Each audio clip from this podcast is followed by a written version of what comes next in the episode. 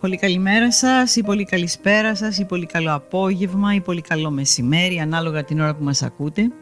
Είναι η εκπομπή κάτω από το κιόσκι σε podcast εκδοχή στο μικρόφωνο είναι Ανατσούμα. Σήμερα θα σας διαβάσουμε άλλο ένα απόσπασμα από το βιβλίο της Ευγενίας Φακίνου «Το 7ο ρούχο», έκδοση 1986. Παλιό βιβλίο από τα καλύτερα της Ευγενίας Φακίνου. Δέντρο. Αγαπώ τις γυναίκες. Τις γυναίκες και τα αγριολούλουδα. Τα αγριολούλουδα έχουν τα χρώματα που μ' αρέσουν. Το λευκό, το κίτρινο, το ιώδες. Είναι τα χρώματα του τόπου. Με αυτά ζωγράφιζαν οι αρχαίοι τα γάλματα και οι παλιότεροι τα παράθυρα και τις πόρτες τους.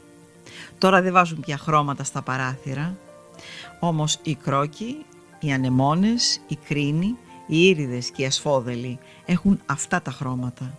Το λευκό, το κίτρινο και το ιώδες. Οι γυναίκες πάλι έχουν τα μεγάλα πάθη.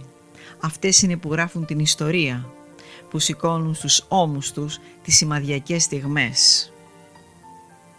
Τότε ερχόντουσαν οι υπερβόρειες παρθένες και κουβεντιάζαμε. Μετά οι ασπροντημένες ιέριες με τους κισούς στα μαλλιά και τα χάλκινα σήμαντρα ξαπλωνόντουσαν οι ασπροντιμένες και περίμεναν να ακούσουν το ψιθύρισμα των φίλων μου. Και για τα μικρά με ρώταγαν και για τα μεγάλα.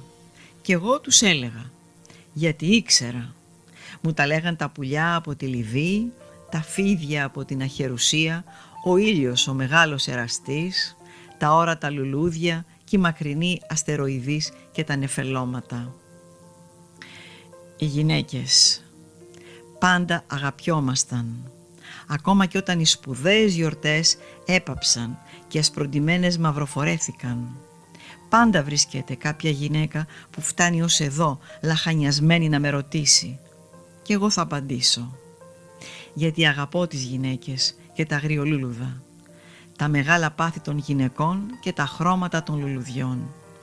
Το λευκό, το κίτρινο και το ιώδες.